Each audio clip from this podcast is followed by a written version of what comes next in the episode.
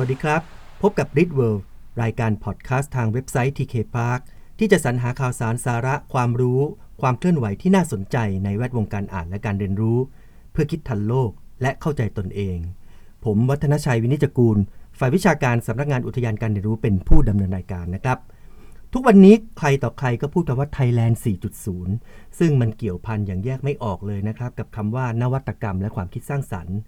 แต่รายการวันนี้เรายังไม่ขอพูดถึงเรื่องของการสร้างนวัตกรรมและความคิดสร้างสรรค์นะครับ แต่อยากจะนำผลการสำรวจที่มีการใช้อ้างอิงกันทั่วโลกมาเล่าให้ฟังครับ การสำรวจและจัดอันดับนี้เขาเรียกกันว่า ดัชนีนวัตกรรมโลกครับ หรือชื่อภาษาอังกฤษว่า Global Innovation Index ประจำปี 2017 คือปีนี้นะครับ จัดทำขึ้นโดยมหาวิทยาลัยคอร์เนลสหรัฐอเมริกา และองค์กรทรัพย์สินทางปัญญาโลก หรือที่เรียกชื่อสั้นๆ กันว่าไวโปนะครับปีล่าสุดนี้เนี่ยเขามีการกำหนดตัวชี้วัดต่างๆ ให้อยู่ภายใต้แนวคิดที่ชื่อว่า นวัตกรรมให้อาหารโลก หรือ Innovation Feeding the World ทั้งนี้ก็เพื่อที่จะมุ่งกระตุ้นให้เกิดการเชื่อมโยงของการสร้างนวัตกรรม ในระบบเกษตรกรรมและอาหาร มาดูผลสำรวจกันนิดหนึ่งครับการสำรวจปีนี้เนี่ยผลออกมานะครับ 10 อันดับแรกเนี่ยส่วนใหญ่จะเป็นประเทศที่อยู่ในกลุ่มประเทศที่ร่ำรวยนะครับ อันดับหนึ่งคือสวิตเซอร์แลนด์นะครับ ตามมาด้วยสวีเดน เนเธอร์แลนด์ สหรัฐอเมริกา และสหราชอาณาจักร อันนี้คือ 5 อันดับแรกนะครับ6ถึง10 เป็นเดนมาร์ก สิงคโปร์ ฟินแลนด์ เยอรมนี และไอร์แลนด์ ก็น่าสนใจครับที่มีประเทศในเอเชียเพียงประเทศเดียวคือสิงคโปร์เข้าไปอยู่ในอันดับ top 10 ของประเทศที่มีนวัตกรรมสูงของโลก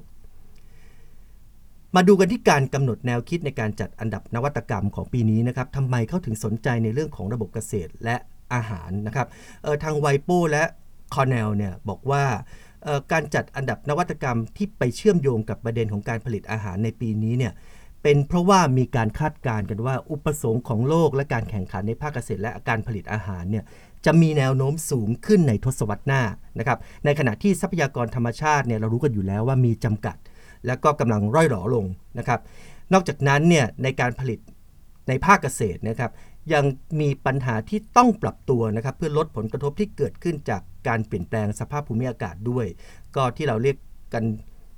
จนคุ้นปากนะครับ global warming นะครับ climate change ทั้งหลายเนี่ยมีผลต่อเรื่องของการผลิตในภาคเกษตร เพราะฉะนั้นนี่ก็เป็นเรื่องที่ที่เป็นความท้าทาย ที่ทางคณะผู้จัดคิดว่า นวัตกรรมเนี่ยจะกลายเป็นกุญแจสำคัญที่เข้าไปช่วย ในเรื่องของการผลิตในภาคเกษตร ที่เขาเรียกกันว่าเพิ่มผลิตภาพในภาคการการเกษตรนะครับผลิตภาพคืออะไร ภาษาทางวิชาการเขาเรียก productivity นะครับความหมายก็คือความสามารถในการผลิตสินค้าและบริการด้วยการใช้ปัจจัยการผลิตเปรียบเทียบตอนหนึ่งหน่วยนะครับเวลาเขาบอกว่า productivity สูง หรือผลิตภาพสูงเนี่ยก็หมายความว่า มีผลผลิตสูงกว่าหรือดีกว่า เมื่อเปรียบเทียบด้วยการใช้ปัจจัยการผลิตที่เท่าๆกัน เช่น แรงงานหนึ่งคนนะครับผลิตสินค้าที่มีคุณภาพเท่ากันได้ในปริมาณที่มากกว่า หรือว่ามีคุณภาพที่ดีกว่า ผลผลิตออกมามากกว่าคุณภาพดีกว่า แสดงว่าใครที่ใช้แรงงานหนึ่งคนแล้วทำได้ดีกว่า ก็มี productivity สูงกว่านะครับหรือบางคนอาจจะไปพูดในมิติของการใช้ที่ดินนะครับที่ดินขนาดเท่า ๆกัน ใส่ปุ๋ยอินทรีย์คุณสมบัติเดียวกันเท่า ๆกัน แต่กลับให้ผลผลิตประเภทเดียวกันที่มีปริมาณมากกว่า ก็แสดงว่าที่ดินที่ให้ผลผลิตมากกว่าเนี่ยมีผลิตภาพหรือ productivity สูงกว่าที่ดินอีกแห่งหนึ่งนะครับ ดังนั้นการที่ผลิตภาพของของปัจจัยการผลิตที่ใดจะสูงกว่าที่อีกที่หนึ่งเนี่ยนวัตกรรมเป็นกุญแจสำคัญอย่างที่บอกไปนะครับเพราะฉะนั้นผู้จัดเนี่ยเขาถึงมองนวัตกรรมเป็นเป็นเหมือนกับตัวกลไกสำคัญ นะครับในเรื่องของการสร้างผลิตภาพ ให้เติบโตสอดคล้องกับอุปสงค์หรือความต้องการในการบริโภคอาหารที่กำลังจะสูงขึ้นในในอนาคตนะครับ แล้วถ้าเป็นไปได้เนี่ยนะครับตัวชี้วัดหลายสิบตัวของของการจัดทำดัชนีอันนี้เนี่ยมันจะเป็นตัวชี้ที่ทำให้เกิดการบูรณาการตัวระบบอาหาร ทั้งระบบเลยนะครับ ระบบอาหารที่ว่าก็คือตั้งแต่การผลิต การแปรรูป การกระจายการบริโภค ไปจนกระทั่งถึงการบริหารจัดการของเสียในการผลิตที่ที่เเกิดขึ้นในขอบเขตทั้งโลกนะครับให้มีความสมดุลและสอดคล้องกัน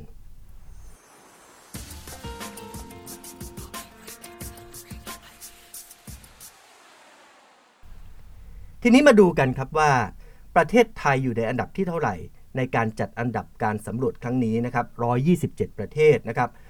ผลการจัดอันดับออกมาครับว่าประเทศไทยอยู่ในอันดับที่ 51 นะครับ ก็ถือว่าค่อนข้างกลางๆนะครับค่อนมาทางกลุ่มบนด้วยซ้ำดูแล้วก็ยังไม่น่าเกลียดเท่าไหร่นะครับ ถ้าเทียบกับกลุ่มอาเซียนแล้วเนี่ยประเทศไทยจะอยู่ในอันดับที่ 4 ของกลุ่มอาเซียนตามหลังสิงคโปร์นะครับ อันนี้อยู่ใน top 10 ไปแล้วอย่างที่บอกนะครับ ตามหลังมาเลเซียและเวียดนามนะครับ สิงคโปร์เนี่ยเขาถือว่าเขาอยู่อันดับ 7 ของโลก แต่เป็นอันดับที่ 1 ของอาเซียน และเป็นอันดับหนึ่งของเอเชียด้วยนะครับ มาเลเซียเป็นอันดับที่ 37 ของโลก อันดับ 2 ของอาเซียน และอันดับ 6 ของเอเชียเเวลาเราเปรียบเทียบเอเชียในที่นี้เนี่ยเราไม่ได้รวมเอเชียใต้กับเอเชียตะวันออกกลางนะครับไม่ได้รวมด้วย เวียดนามนี่สิครับน่าสนใจอยู่ในอันดับที่ 47 ของโลกเป็นอันดับที่ 3 ของอาเซียน อันดับที่ 7 ของเอเชียนำประเทศไทยอีกนะฮะ เพราะประเทศไทยอยู่อันดับที่ 4 ของอาเซียน อันดับที่ 51 ของโลก น่าสนใจทีเดียวในเรื่องของการจัดอันดับพวกนี้ก็คือว่าสัก 10 ปีที่ผ่านมาเนี่ยเวลามีการจัดอันดับเรื่องต่างๆนะครับประเทศไทยเนี่ยมักจะแข่งกับมาเลเซียนะฮะเราไล่กวดมาเลเซีย ไล่กวดสิงคโปร์ไล่มานานแล้วฮะไล่มา 30 ปีแล้วไปไปมาในช่วง 10 ปีสุดท้าย ตอนนี้เรากำลังไล่เวียดนาม น่าสนใจเหมือนกันนะฮะว่าการพัฒนาของประเทศเวียดนามเนี่ยทำไมถึง กลายมาเป็นคู่แข่งของประเทศไทยได้ในช่วงประมาณ 10 ปีหลังนี้นะครับเเวลาที่มีการจัดอันดับหลายอย่างทีเดียวไม่ใช่เฉพาะเรื่องนวัตกรรมเนี่ยหลายเรื่องเวียดนามแซงประเทศไทยแล้วนะครับที่เป็นข่าวกันมาเมื่อสักปีที่แล้ว ก็คือเรื่องของขีดความสามารถทางด้านการศึกษานะครับในรายงานชิ้นนี้นะครับเขายังพูดอีกเหมือนกันนะครับว่าเอาถ้าเอาประเทศในในเอเชียเนี่ยเข้ามาเปรียบเทียบทั้งหมดเลย 127 ประเทศนะครับ ต้องบอกนะครับว่าประเทศหลายประเทศทีเดียวที่ยังเหนือกว่าเรา เมื่อกี้เราบอกว่า 3 ประเทศที่เหนือกว่าเราคือกลุ่มอาเซียน แต่ถ้าเอาเอเชียทั้งทวีปเนี่ยมามาเปรียบเทียบ แน่นอนนะครับว่าเรายังต้องไล่เกาหลีใต้ไล่ญี่ปุ่นไล่ฮ่องกงนะครับ อิสราเอลก็นำหน้าเราเยอะ จีนก็มีการพัฒนาเรื่องนวัตกรรมที่ที่รวดเร็วมากนะครับ สูงกว่าประเทศไทย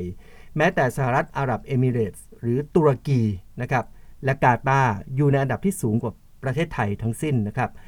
อันดับที่ใกล้เคียงกับเรากลับกลายเป็นมองโกเลียนะครับซาอุดีอาระเบียคูเวตและอินเดีย อันนี้ใกล้ๆกับเราก็คือตามหลังเราไม่มาก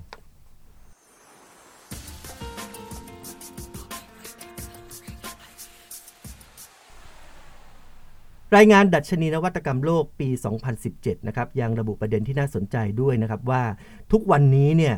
การเกษตรดิจิทัลนะครับกำลังปรากฏตัวให้เห็นในขอบเขตทั่วโลกนะครับ มีการใช้โดรน ใช้เซ็นเซอร์ผ่านดาวเทียม แล้วก็มีการใช้หุ่นยนต์ในแปลงเกษตรหลายที่ทีเดียว เทคโนโลยีเหล่านี้นะครับมีส่วนสำคัญที่สนับสนุนและก่อให้เกิดระบบการเกษตรอัจฉริยะ เราก็พูดกันเยอะนะครับ Smart Agriculture เนี่ยคือเป็นสิ่งที่ในที่สุดแล้วเนี่ยคงจะต้องจำเป็นอย่างยิ่งที่จะเอามาใช้ในภาคการเกษตรนะครับเพื่อให้เกิดการสร้างความ เชื่อมโยงต่อเนื่องกับสิ่งที่เรียกว่าห่วงโซ่อุปทานและการกระจายผลผลิตนะครับมีสับแสงเยอะพอดียวนะครับรายการวันนี้ห่วงโซ่อุปทานนี่จริงๆไม่ไม่ใช่อะไรครับ เป็นกระบวนการในภาคการผลิตทุกขั้นตอน ตั้งแต่เรื่องของการจัดหาวัตถุดิบที่เอามาใช้ในการผลิต กระบวนการผลิต การประกอบการหีบห่อการขนส่งการกระจาย อันนี้เขาเรียกว่า supply chain เพราะฉะนั้นถ้าหากว่าเรื่องของ smart agriculture เนี่ยเข้ามาเป็นตัวที่ เชื่อมโยงกับ supply chain ไปจนกระทั่งถึงการกระจายไปสู่ผู้ค้าและผู้บริโภคได้เนี่ยมันจะเกิดเขาเรียกว่าการกระจายรายได้ในทุกๆขั้นตอนของของออระบบเศรษฐกิจที่อยู่ในภาคเกษตร อันนี้ก็จะเป็นสิ่งที่ที่นวัตกรรมมันเข้ามาเชื่อมโยงที่กระตุ้นให้เกิดรายได้ของคนที่อยู่ในวงจรที่อยู่ในวงห่วงโซ่เดียวกันนะครับ ทีนี้ในอีกมุมหนึ่งเนี่ย เทคโนโลยีและระบบเกษตรอัจฉริยะเนี่ยยังมีส่วนสำคัญที่กระตุ้นให้เกิดโมเดลธุรกิจสร้างสรรค์ใหม่ๆ ที่เราเรียกว่าสตาร์ทอัพนะครับธุรกิจเหล่านี้เนี่ยจะเกิดขึ้นจากการใช้เทคโนโลยี แล้วนำมาช่วยในเรื่องอะไรบ้างนะครับ ตัวอย่างที่เห็นได้ชัดเจนนะครับคือเรื่องของการใช้ที่ดินที่ไม่มีประสิทธิภาพ ถ้าเอาเทคโนโลยี เอาระบบ Smart Agriculture มาใช้เนี่ยแรงกดดันจากการใช้ที่ดินที่ไร้ประสิทธิภาพ ก็จะมีการปรับปรุงที่ทำให้ดีขึ้นนะครับ การใช้พลังงานก็ดี หรือแม้แต่การใช้ทรัพยากรธรรมชาติอื่น ๆ ที่อาจจะเคยสิ้นเปลืองจากการที่ใช้ระบบเกษตรแบบดั้งเดิม ก็จะมีการเปลี่ยนแปลงนะครับ ในรายงานชิ้นเดียวกันนี้นะครับบอกว่าในปี 2050 หรือพศ 2593 ประชากรของโลกจะมีสูงถึง 9,700 ล้านคน อันนี้คือความท้าทายที่น่าสะพึงกลัวมากของภาคเกษตรกรรมของโลก เพราะวิกฤตการอาหารโลกเนี่ยอาจจะเกิดขึ้นได้ถ้าไม่มีการวางแผน โดยเฉพาะถ้าไม่มีการสร้างนวัตกรรมด้านการเกษตรที่ส่งผลต่อการเพิ่มขึ้นของผลิตภาพอย่างมีนัยสำคัญ ดังนั้นจุดประสงค์ของการจัดทำดัชนีนวัตกรรมโลกที่มีการเผยแพร่กันทุกๆ ปีเนี่ยนะครับไม่ใช่เพียงเพื่อจะให้แข่งขันกันนะครับ แต่ต้องการเป็นสะพานเชื่อมระหว่างประเทศที่พัฒนาแล้วกับประเทศกำลังพัฒนา ให้เข้าใจจุดแข็งและจุดอ่อนทางด้านนวัตกรรมของตนเอง และก็สามารถสร้างนโยบายตลอดจนระบบตัวชี้วัดที่เหมาะสม ให้กับประเทศของตัวเองได้นะครับ ปีนี้เนี่ยยังมีการเพิ่มตัวชี้วัดที่น่าสนใจที่ชื่อว่าการประดิษฐ์คิดค้นขึ้นมาด้วยนะครับ เพื่อกระตุ้นให้แต่ละประเทศที่มีอันดับที่อาจจะไม่สูงนักเนี่ยได้เห็นความสำคัญของการประดิษฐ์คิดค้น ถามว่าการประดิษฐ์คิดค้นเนี่ยเขาดูจากอะไรนะครับง่ายๆเลยครับดูจากความหนาแน่นของจำนวนนักประดิษฐ์ที่มีรายชื่ออยู่ในบัญชีสิทธิบัตรระหว่างประเทศนะครับ ถ้าตัวชี้วัดนี้มีผลต่อนวัตกรรมก็หมายความว่า ประเทศที่อยากจะพัฒนานวัตกรรมให้กับประเทศของตัวเอง ก็ควรจะต้องส่งเสริมให้มีนักประดิษฐ์คิดค้น แล้วไปขึ้นทะเบียนในบัญชีสิทธิบัตรระหว่างประเทศให้มากขึ้น ก็ถือว่าการจัดทำดัชนีนวัตกรรมโลกเนี่ยก็จะส่งผลให้ให้เกิดการกระตุ้นประเทศต่างๆ ที่พยายามจะปรับปรุงในเรื่องของตัวชี้วัดในด้านนวัตกรรมที่มีมิติที่หลากหลาย อันนี้ก็เป็นอีกวิธีการหนึ่งนะครับที่ทำให้ประเทศที่อาจจะไม่มี อันดับเออมีอันดับที่ไม่ดีนักนะครับได้ตระหนักหรือมองเห็นถึงจุดอ่อนในด้านต่างๆ ของประเทศตัวเอง แล้วก็หาวิธีการปรับปรุงแก้ไขนะครับ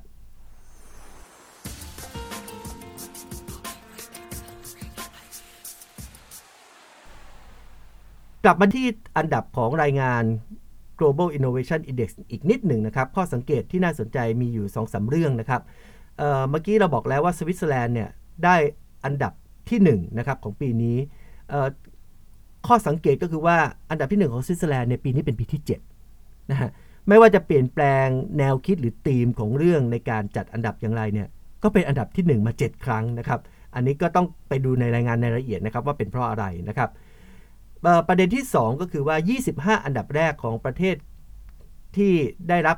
อันดับที่มีดัชนีนวัตกรรมสูงเนี่ยส่วนใหญ่เป็นประเทศที่อยู่ในกลุ่มรายได้สูง ยกเว้นจีนเท่านั้นนะครับ จีนเข้ามาอยู่ในอันดับที่ 22 ปีนี้ ในขณะที่ปีที่แล้วเนี่ยสามารถเบียดตัวเองเข้ามาอยู่ในอันดับ 25 ได้เป็นครั้งแรก